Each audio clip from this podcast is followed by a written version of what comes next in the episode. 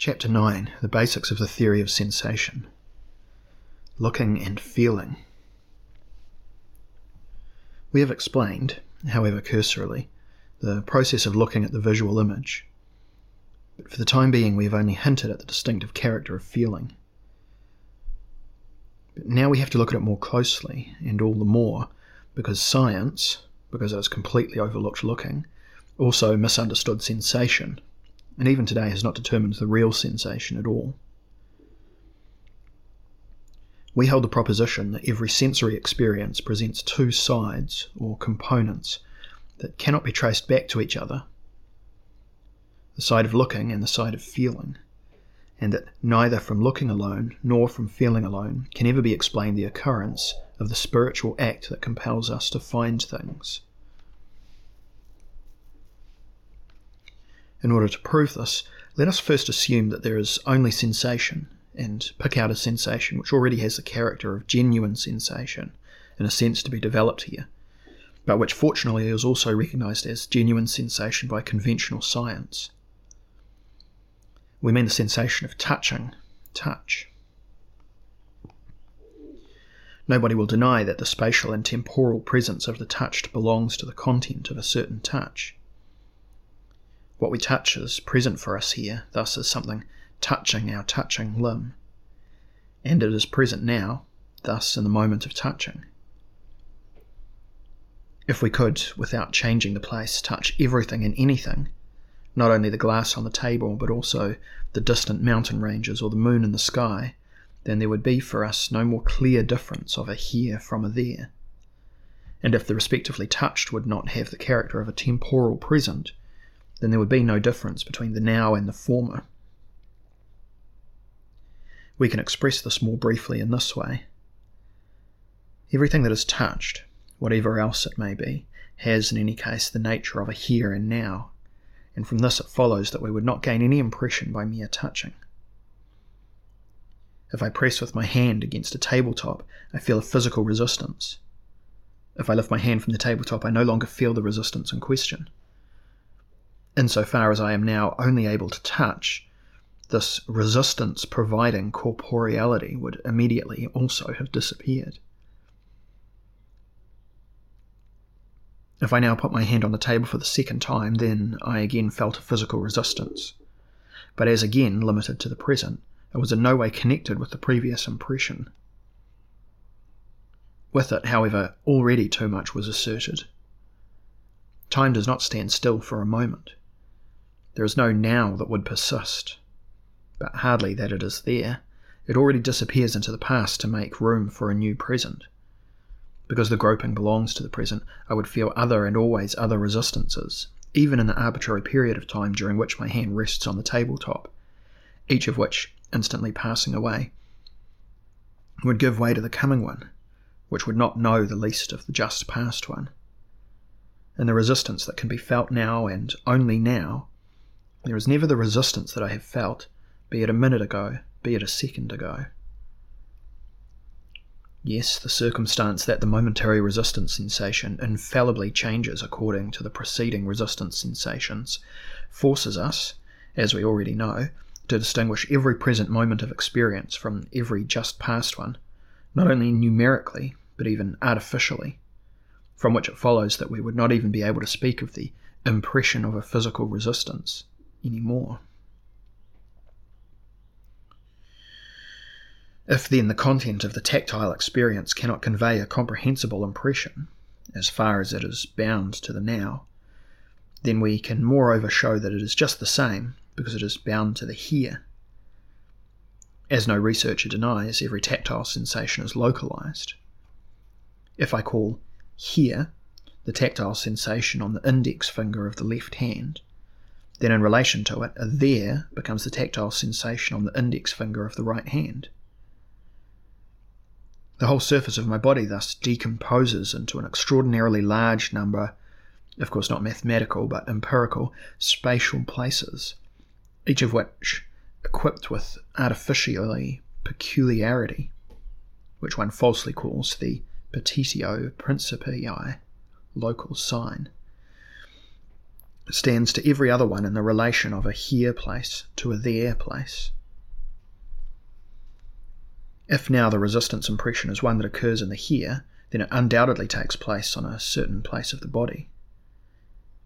If we again take the case that I put my table on a tabletop, then numerous artificially different pressures arise, each of which, insofar as I would observe it separately, would possess the character of the here.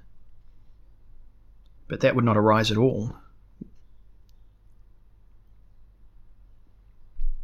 But what would not arise at all would be the connection of all of them among each other according to which the here impression at the tip of the index finger would stand out against the here impression at the tip of the little finger, as against a there. Artificially different resistances would be felt. Not felt would be there, lying apart from each other. Since now every physical resistance has some extension, we could no longer speak of the impression of a physical resistance if the content of the tactile impression should lack extension. One hoped in vain to conquer this difficulty by using so called sensations of motion. Even if Melchior Palágyi would not have proved that the concept of the sensation of movement is a mongrel incapable of life. It could be demonstrated by a very simple consideration that the organ experiences, which one has in mind, are quite incapable of evoking the impression of the outside. If we were to admit that the organ experiences that arise when bending the arm, for example, are those of the transition from state to state, then the experience of an extension would not lie in it, any more than, for example, in the experience of the brightening of an illuminated surface. We repeat if it belongs to the content of the touch life to be a temporally as well as a spatially determined place, then we could not even get in touch with the physicality of the world only by touching let alone that we would be enabled by it to find things.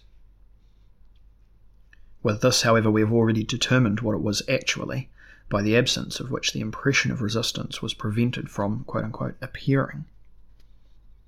The connection between time place and time place, likewise between space place and space place, finally between time place and space place, or in one word, the spatio temporal outside of each other was missing. But time is nothing else than the most general characteristic of events. Space, nothing else than the most general characteristic of images. And both complement each other in a polar way. The temporal event could not be experienced without the event carrier of the spatial image, and the spatial image could not be experienced except as a moment of passage of the event.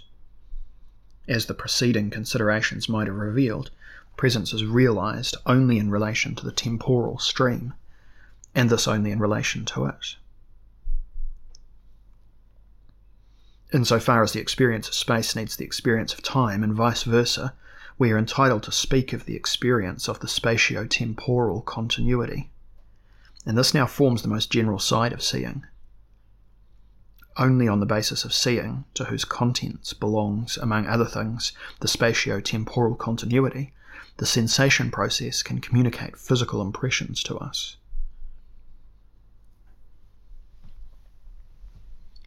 Two further remarks are necessary.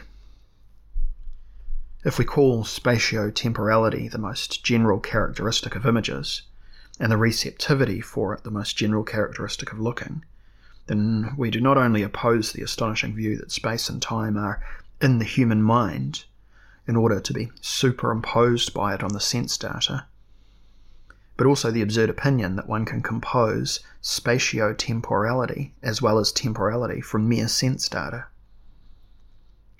the visual impressions which anything, for example a glass, conveys to us are incomparably different from the tactile impressions which the same thing conveys to us. As far as extension is a property of the seeing thing, it would have to be a different extension than that of the touching thing. We would have a space of sight, a space of hearing, a space of touch, yes, a space of smell and a space of taste, and no God would bring them together in the one and only space, which we know alone and exclusively. It would be the same with the time belonging to each of these spaces. and it would be a matter of impossibility to refer the visual impressions of the glass to the same thing to which we refer the tactile impressions. Only because it is the distinctive peculiarity of the mental power of vision, and consequently of the power of vision of all senses to depict the spatio-temporal continuity, we enter into connection with the image of the world, among other things, through the mediation of sensory impressions. Furthermore, as one thought to invalidate the argument from the spatial locality of a touched thing by the help of a so called sensations of movement. So one could think to overcome this from the temporal locality with reference to the quote unquote memory. On the other hand, at this point, under renunciation of a more exact justification, it is only to be noted that the memory presupposes the time image as directly experienced in the same way as the so called movement sensation.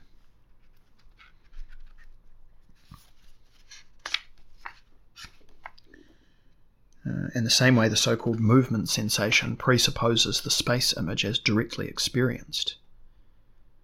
Every attempt to derive the experience of time from the experience of memory instead of the other way round has proved to be a circle.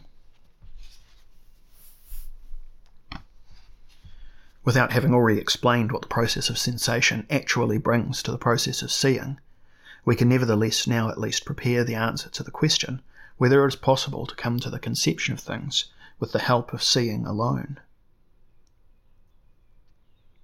But this must be preceded by a remark about the mutual relationship of seeing and feeling. Of sensation, we have found out, even if at first only by the example of touch, that in order to communicate impressions to us at all, it requires the image already realized through looking. If sensation depends on looking in this way, then it is not simply true the other way around that looking is equally dependent on sensation. There are no sensing beings who would not be also looking, and there could be looking beings who would not feel anything. In deep sleep, for example, we ourselves are completely dead of sensation, and nevertheless able to see the spatio-temporally extended world of dream visions, which shares the character of reality with the waking world.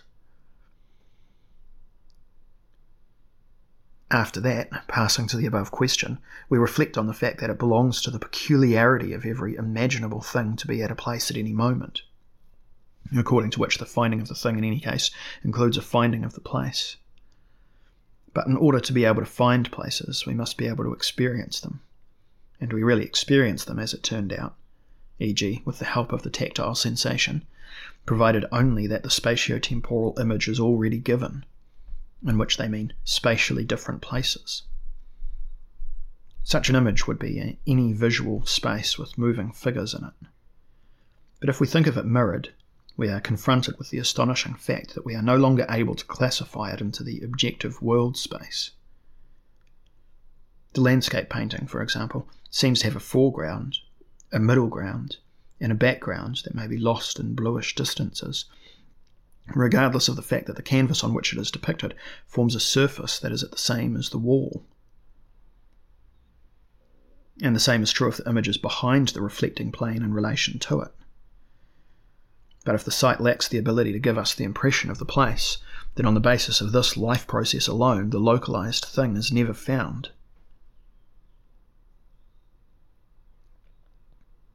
This prelude to the decisive considerations is immediately followed by their most important conclusion, which of course has already been applied repeatedly in the course of our work, but which can only now be fully understood. All experience is alienating. But there are two kinds of alienation the viewing one, which puts us in connection with the image of the world, and the feeling one, which connects us with the physicality of the world. Since corporeality appears only in the already realized image, sensing can also be considered as a process of corporealization of images. From the contrast of the bodily life process of sensation to the mental life process of perception, the contrast of the Greek soma concept to the concept of psyche is justified and can be precisely determined. Furthermore, since we see the performance of the nous or spirit, namely the act of judgment, bound to the state of wakefulness, which is always capable of sensation, we will see in sensation the immediate precondition for the accomplishment of the mental act. From this arises a task that has remained that has remained unknown to all previous psychology and cognitive science.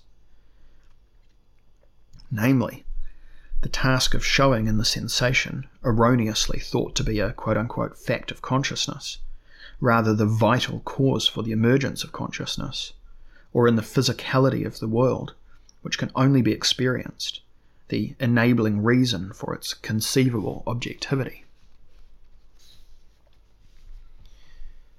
Everything fundamentally important for this has already been presented partly in the previous chapters, partly and especially in the present part of the current chapter. On the other hand, a book of the minimum size of this book would be necessary for the application of these new findings to the whole field of the theory of sensation.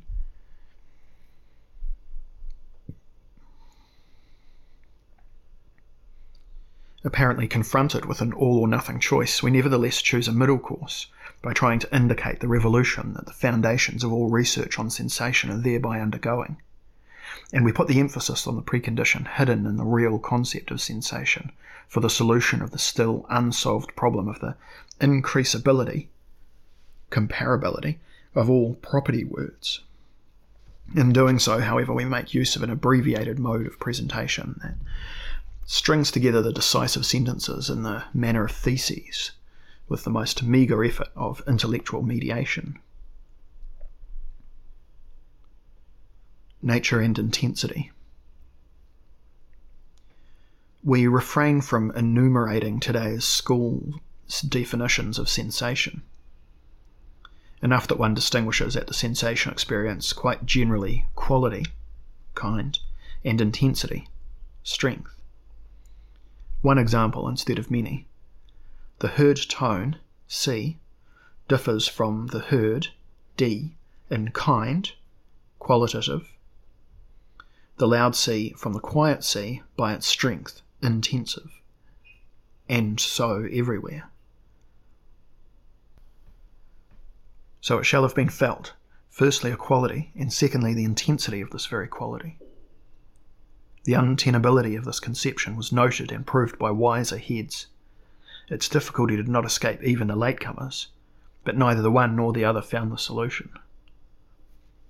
We send a few words about the questionable untenability itself in advance and follow for a short distance a mode of reasoning which fights the belief in the gradation of species from the points of view of the inapplicability of the quantity concept to sentient contents. We will see later that this reasoning also misses the core of the matter. Strengths we compare according to the degree, and thus, as it seems at first, quantitatively. Louder is more loud, brighter more bright, hotter more hot. One says, after all, by estimation, that white surface is about three times as bright as this one, and one measures, after all, the degree of brightness according to candle strength, thus certainly numerically. The smaller number is contained in the larger, the unit in each number. But how then, if I hear a very loud sound, does my hearing of loudness consist in the fact that I would have multiplied the quietness in my mind? Is the experience of loudness an experience of cumulative quietness? Do I not rather have a uniform, undivided, and indivisible impression, whether I perceive a loud sound or a quiet one? It is true that if I, comparing brighter and darker with each other, consider the causes of the differences in brightness, then I rightly come to form the concept of a source of light twice or three times as large. But in the brightness that is merely perceived badly, there is not the slightest of multiplied units of brightness. So would bright be artificially different from less bright, loud from quiet? Not a few researchers of the soul answer quote, Yes, intensity is psychologically considered only a special quality. But what is this special quality? No one has known how to say that. For there cannot be the slightest doubt that I distinguish C from D in a fundamentally different way than loud C from quiet C. If I ask a street urchin who has never heard anything about acoustics to tell me when he hears a new tone and when he hears the same tone again, And if I now strike a tuning fork C and again C and again C, only a little louder each time, he says without thinking that it is always the same tone, even if it has a different volume. But if I suddenly strike F with the same volume, he says that now that it is a different tone. The different tone is now quite certainly, and no one has ever doubted it, a different tone quality. But if I were to call the mere amplification of sound a change of quality, I would be contradicting the fact that it is judged by the listener as a change of the same quality. The problem is this. If I speak of differences in strength of the same species, I seem to have asserted a multiplicatability of species, which would be a contradiction.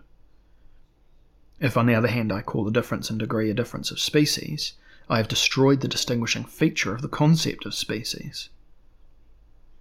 Species cannot be multiplied, and strengths cannot be made species.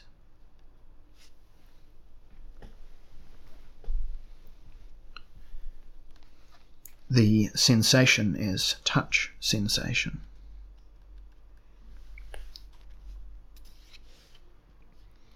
From this, we immediately draw the necessary conclusion.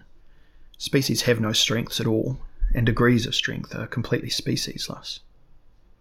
Then, however, two essentially different life processes must work together, so that the impression presents us both a species and a gradual side.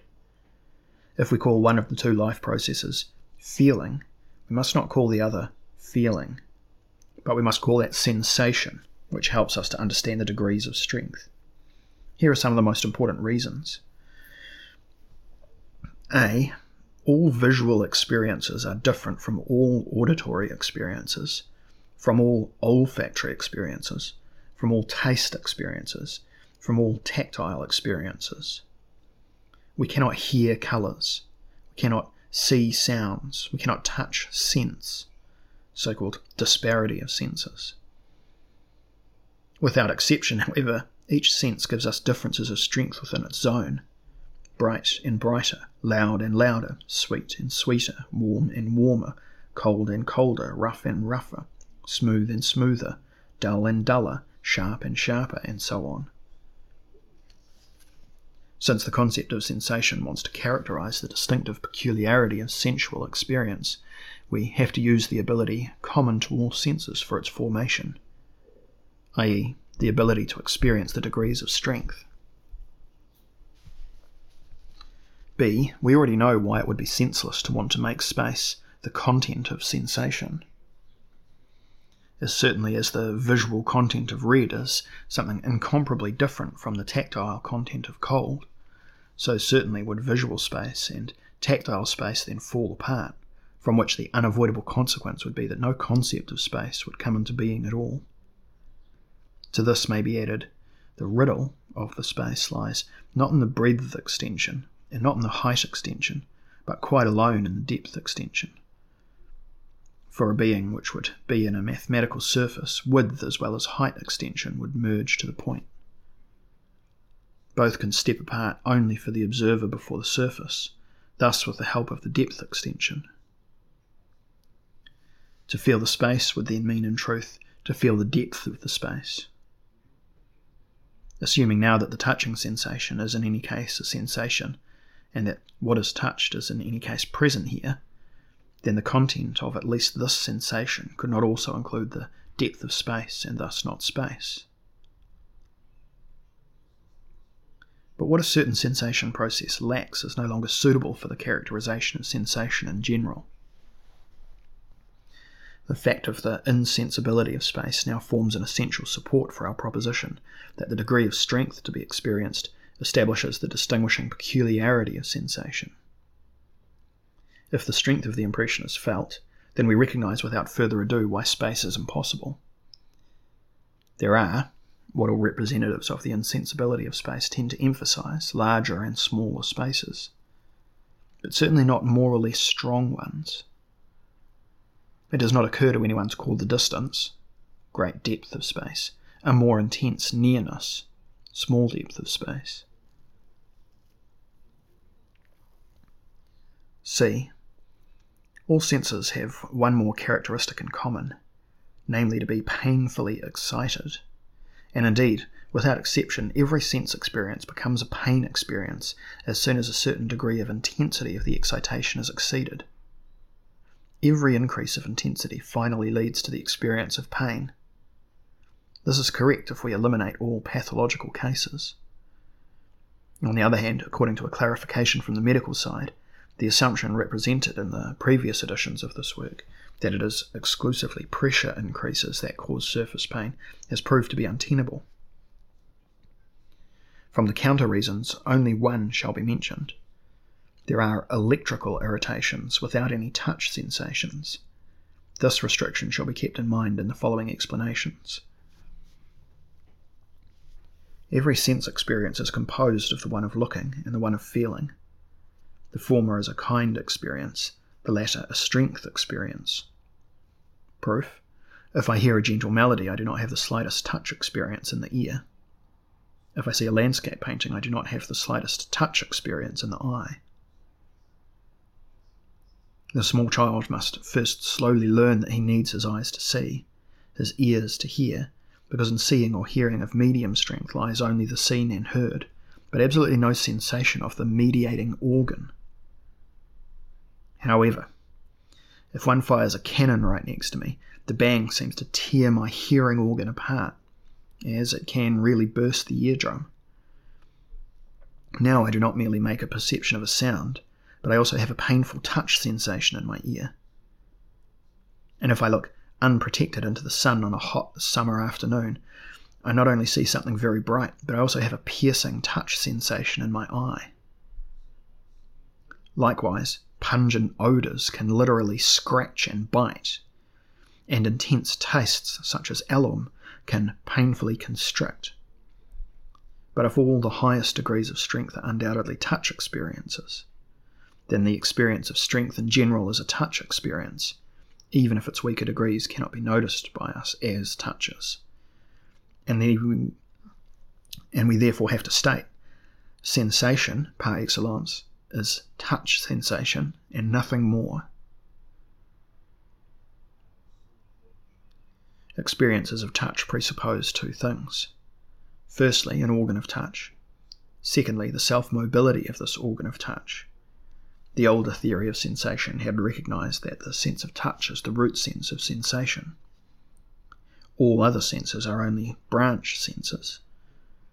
The newer one has slain this truth very much to the detriment of science with the misleading sentence of the quote unquote specific sense energies, quoting Johannes Müller.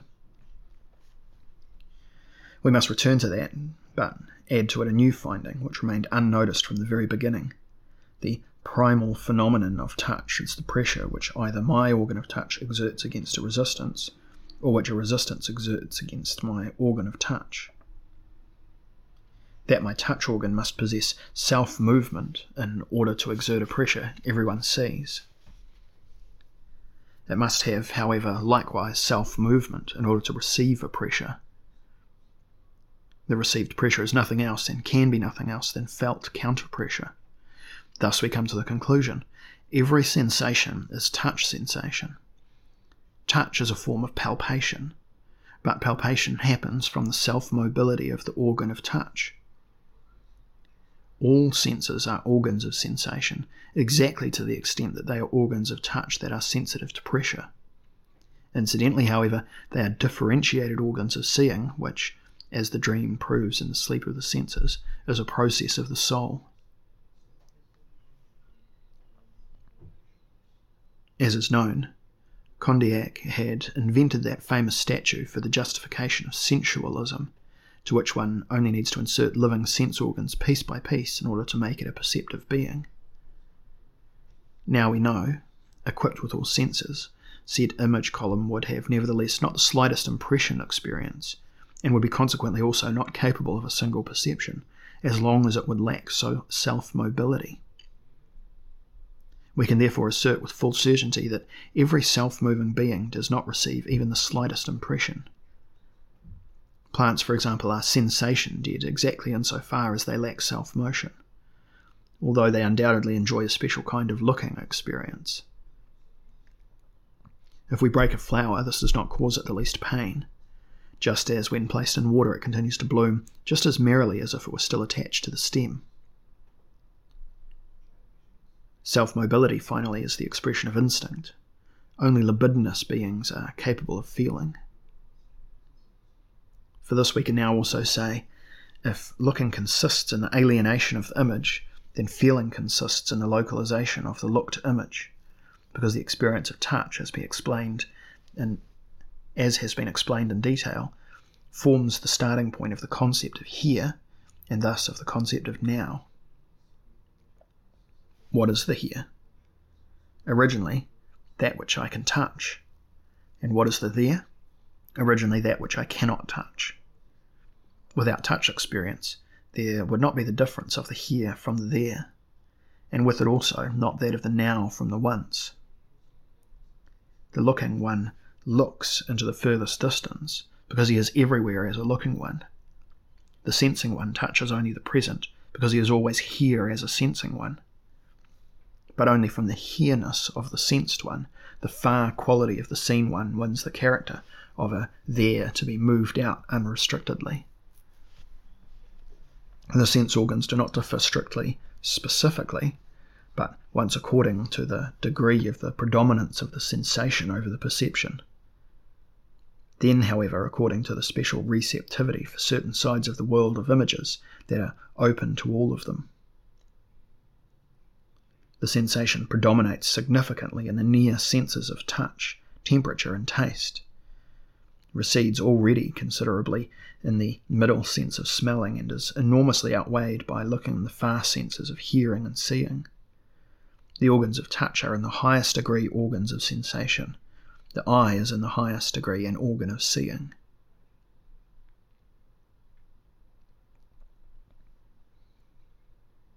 peculiarity of physical alienation. We come to our most important sentence. In the felt here, it is not the mirroring soul and the mirrored image, but a touched by a touching body. Both, therefore, touched and touching fall under one genre of corporeality. Here, finding is therefore one and the same with body finding, and body finding is inevitably finding of two bodies, namely the touched and the touching. In the experience of here, there is not only a polarity, but at the same time a duality, and this now makes the entrance of the splitting mental act possible. Fact finding originally means finding the thing.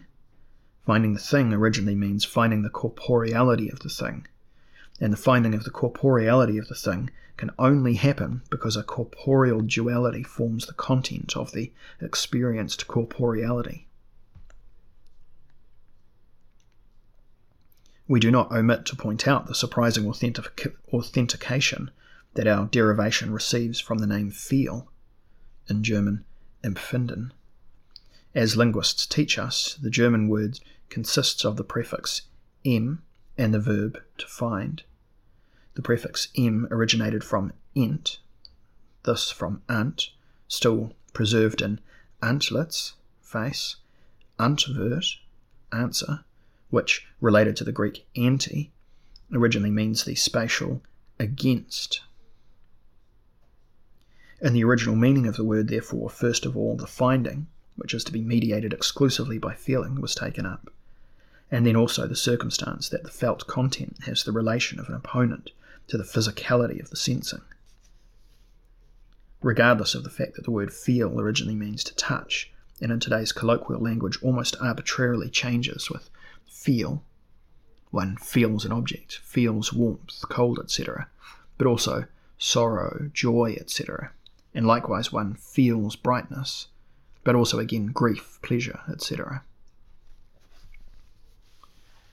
The researchers of the soul were nevertheless right to restrict the sensation to the bodily life processes, the feeling to the mental life processes, as, by the way, is justified by the commonly used composition sense sensation, whose side piece, sense feeling, was rejected by the language. Thus, the conceptual act splits up something that is already halted by the sensation, and the spirit finds itself directly connected not with the soul, but with the body of the soul Only in this way it becomes understandable, casually remarked, that it is directed against the soul and can nevertheless be richly developed with relatively great poverty of soul of the bearer. From the proof of it. A. What is a body? One has said something in space. In his Logic on the Crossroads, Palágyi has forcefully shown why this is incorrect. For one cannot pour the body out of the space as one pours peas out of a bag in which they are in. It would be equally incorrect to say that space is in the body, or that the body encloses a piece of space, for space cannot be poured out of the body either. The correct answer is the body is the resistance which opposes the penetration of space. Let us consider, however, what it means if for this reason we attach to the body the characteristic of being penetrable. Space is something absolutely penetrable, and the absolutely penetrable in turn penetrates everything, thus even the body which is considered to be impenetrable. Consequently, this body has its impenetrability only in relation to a second state of affairs, which again has impenetrability.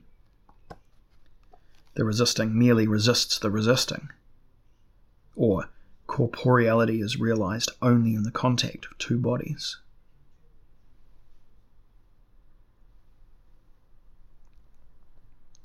B. In the space, every conceivable place is connected with every other place by a constant means. Due to the boundless penetrating power of space, there is absolutely nothing that could separate one space place from another space place, in view of only the space.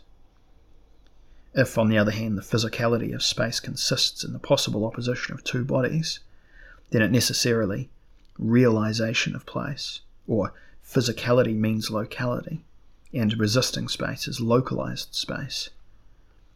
And the reality not of space, but of the physicality of space, a real here is separated from a real there. Thus, experience of touch equals experience of resistance, equals experience of place equals experience of corporeality equals experience of the impenetrability of two bodies. With it, this is to be added here, now also the vital fact was shown, which causes all which causes that all spirit bearers find themselves referred to one and only one world of perception. Although the contents of one's own experiences change continuously, and are basically just as different from the content of the experiences of the other person as any dream contents of both are from each other. In the waking state, the personal being is confronted with a world identical for all persons. Because, and as far as it is induced to link its visual images to fixed places, we find the sameness of the thing, for all as well as for everyone in changing moments, insofar as we have infallibly found the place of the thing on the stage of the images, i.e., in the space of perception, with the thing at the same time. What distinguishes the images in the mirror and also the images of the dream from the things of perception? We already said it, that the latter do not find a place in the space of perception. Also, the space of the landscape painting with its trees, clouds, meadows, huts, figures, is not located in the space of perception, in which the painting itself is located. And if there are two landscape paintings hanging on the wall, then the space of each of them is cut out of a special universe, and therefore the two images belong to two different realities, from which it follows that the commonality of the judged reality is based on the commonality of a space, which we are used to refer to fixed points in, in it. If we take away from the image a certain place, we have deprived it of the ability to become the determinant of the thing, or, more generally speaking, the determinant of a fact to which the most diverse minds can come back, thinking at the most diverse times. We turn again to the experience of strength. We are now in a position to show the original source of the experience of strength and the constant increase of pressure. Differences in strength are experienced differences in pressure. From the proof of this, all strongest intensities are not only felt like qualities of the experienced object, but also at the experiencing organ, and the increase of the objective strength goes hand in hand with an only not objectively equal strength uh, increase of the subjective. The increase of the objective strength therefore corresponds to an increase of the subjective being measured. Excuse me. The increase of the objective strength therefore corresponds to an increase of the subjective being touched. And only from the size of this we originally gain the measure for the size of that.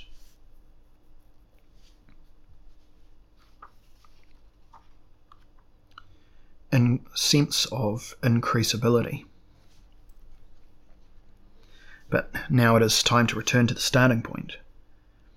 One could rightly claim that if it is true that in the direct perception of a loud sound there is by no means a multiplied quietness, then it is also true that in the direct perception of the pressure that a weight of a kilogram exerts on the hand, there is also nothing of multiplication of the pressure of the weight of a gram. That differences in strength are something else than differences in kind, one has recognized. On the other hand, one is by no means enlightened about the extent to which the difference in strength can be interpreted as a difference in quantity. In order to cope with this difficulty, we must first confront the view, tentatively introduced above, according to which differences in degree belong to differences in quantity and it is not sufficient to point out another more or less in contrast the view that the relation of the more to the less is always a relation of the contained to the container. But we will even have to show that in relation to the container, the contained gains its meaning of the more only derivatively. However, it is expedient to discuss this step by step, and therefore we shall start by identifying two kinds of more and less. If I say 20 is more than 15, then indeed 15 is contained in 20. In every number, with exception of the 1, the 1 is contained so and so many times. But now there is also an experienced more, whose origin lies completely elsewhere. We recall the resistance. We recall that resistance can only be experienced by the counter pressure of the touched organ and that the case that the touching hand does not receive the pressure, but causes it, for example by pushing against a heavy but movable ball, then the ball gives way and the self moving organ overcomes the resistance in such a way. If, on the other hand, the ball rolls with great force so that we try in vain to stop it, the self moving organ of touch gives way and is thus overcome. But if self mobility, as we remember further, is the expression of drive, then the suppression of the pressure must appear in the image of victory, the having to give way to it in the image of defeat. In other words, in the former a more, in the latter a less of power is experienced. And accordingly, the conflict of pressure and counterpressure, rooted in the experience of sensation, establishes the concept of power, and with it the concept of surpassing. The more beautiful is not multiplied unbeautifulness, but it surpasses unbeautifulness. Sagacity is not multiplied stupidity, but it surpasses stupidity. Courage is not multiplied fearfulness, but it surpasses fearfulness. And likewise, the more evil surpasses an evil, the more rare a rare, the more gruesome a gruesome, and so on. The experienced archetype of all only possible increases lies in the experience of the degree of strength, and this in the experienced surmountability of a pressure by our self moving corporeality.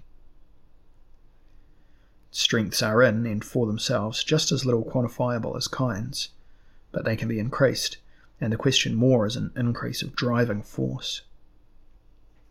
So it remains true species cannot be graduated but we now have to add the undoubtedly experienced increase of strength is not the same with increase of quantity. Having advanced so far, we are confronted with the following question. If the more of the increase is something different than the more of the increase of quantity, how do we come to grasp both with the same concept and to establish the relation of a more to a less in counting as well as in grading, even to express the differences in degree by numbers? 10 is more than 5, but also brighter is more bright than bright. There, the less is contained in the more. Here, however, it is merely surpassed by the more. How can we apply the same concept to the relation of the surpassed to the surpassing as to the relation of the contained to the container? We put three series next to each other a series of species, a series of strengths, and a series of numbers. One kind of series would be, for example, the colour series of the solar spectrum. Another would be the musical scale. We choose the latter. One thing we see immediately if we strike C, D, E, F, G, A, H in sequence, there is no increase in any of the steps by which we get from one tone step to the next, nor is there an increase in quantity. Rather, all tones are different from each other in kind but the differences in kind between two neighbouring tones are somehow similar to each other.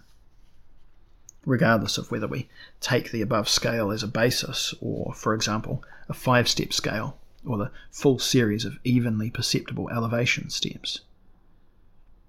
The differences are always comparable with each other only from the point of view of the purely species specific phenomenon of an intrinsic similarity.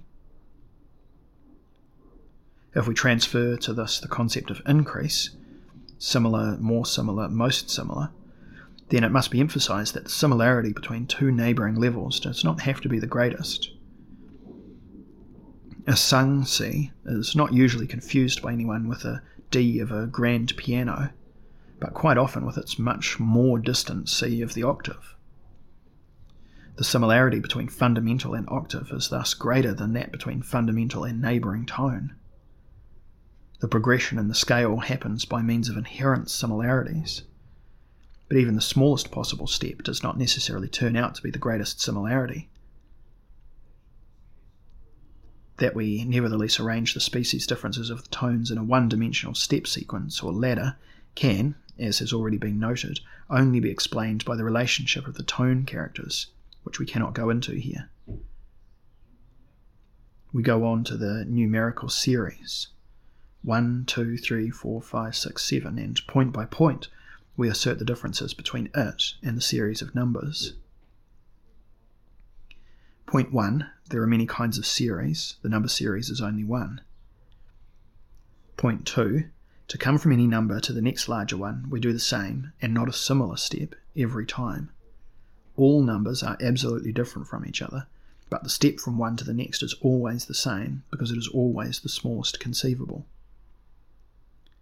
Point 3 Every next larger number takes all predecessors into itself every time. This completes the dissimilarity of the series up to the incomparability. The D does not absorb the C, the E does not absorb the D, but the 5 has swallowed the 4, the 6 the 5, the 7 the 6. As soon as we have taken the step to the next level, all preliminary levels are extinguished.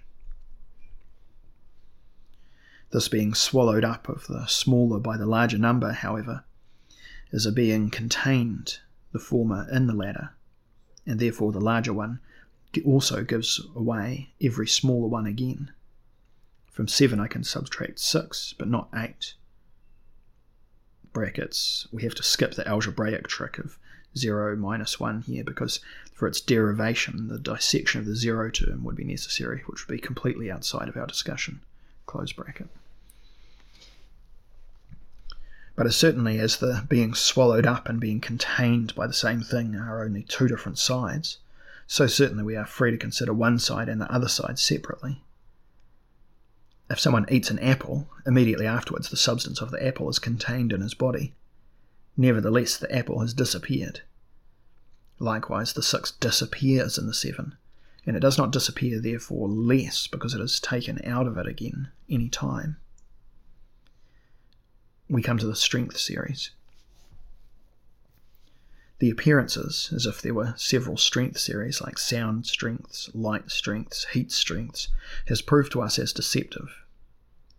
They are all the one and the same series of the pressure differences, but only on the occasion of the physicality of different images.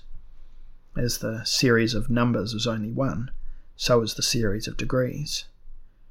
Side note, if this were otherwise, we would not have the concept of degree at all. Number series and degree series thus agree in point 1.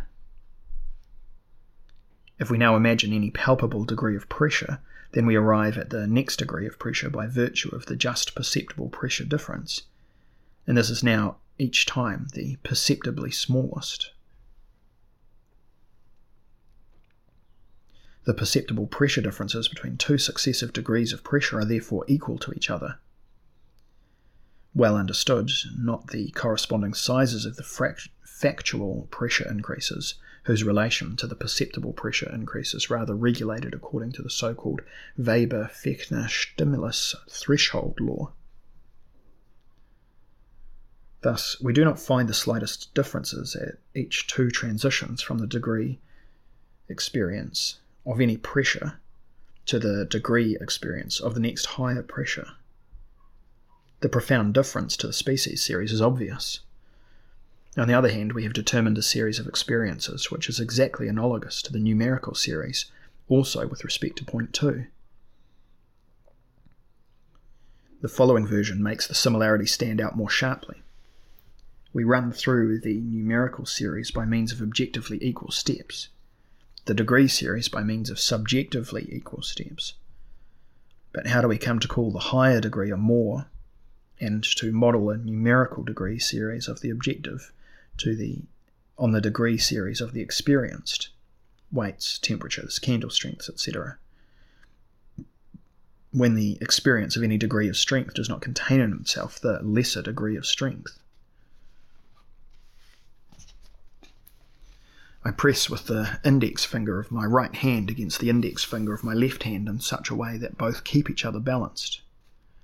If I now increase the pressure of my right index finger by an appreciable amount, or if I release it with the left index finger by an appreciable amount, the left index finger immediately recedes before the right one.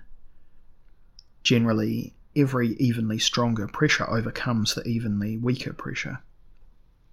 But because the overcoming of a pressure infallibly coincides with the giving way of the resistance, we can also say every evenly stronger pressure destroys the evenly weaker pressure. There we would have an analogy also to point 3 of the number series. Each number is destroyed by the one step larger, each pressure by the one step stronger, the former by being swallowed up, the latter by having to give way.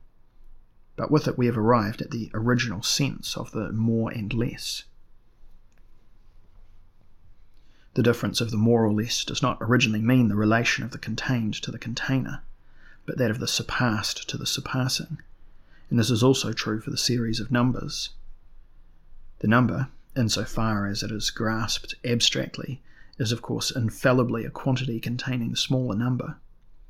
The number, however, is so far as it is moreover experienced, is rather a quantity surpassing the smaller number, as could be proved a thousandfold. For the all too human will to power, we may put without hesitation the will to the greater number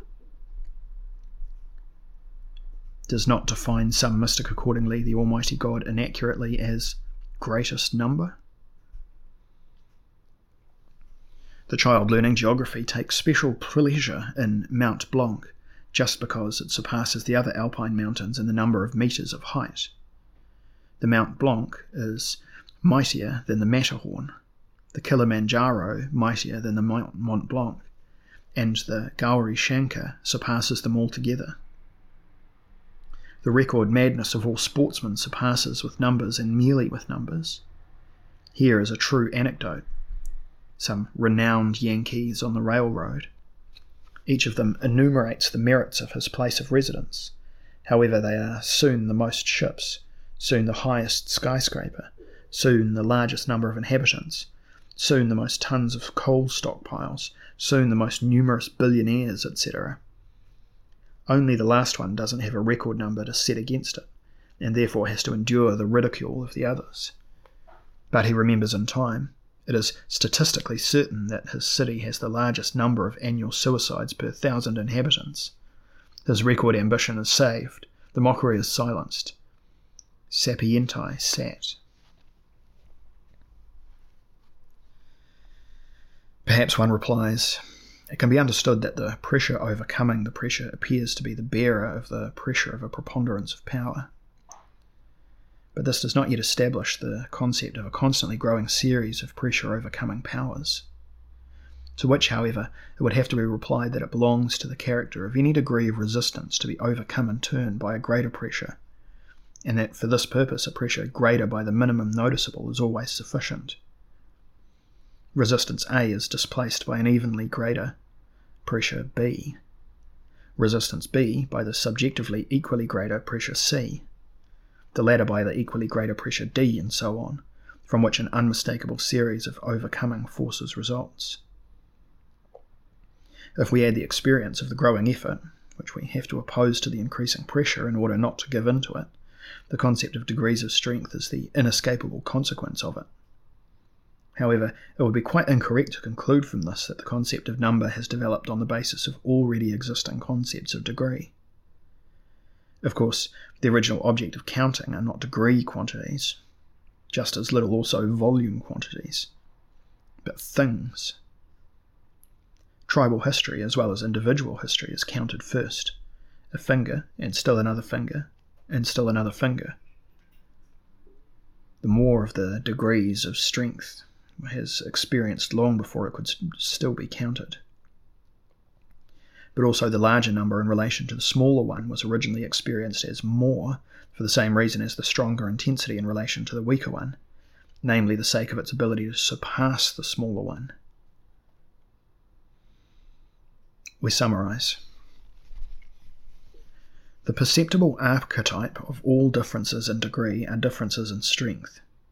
Differences in strength are differences in pressure. Differences in pressure form a single one dimensional row. Each two neighbouring levels of this row differ each time by a perceptibly smallest amount. The evenly stronger pressure overcomes, by making it yield, the evenly weaker pressure. It thus takes away its self assertion, its existence, its being.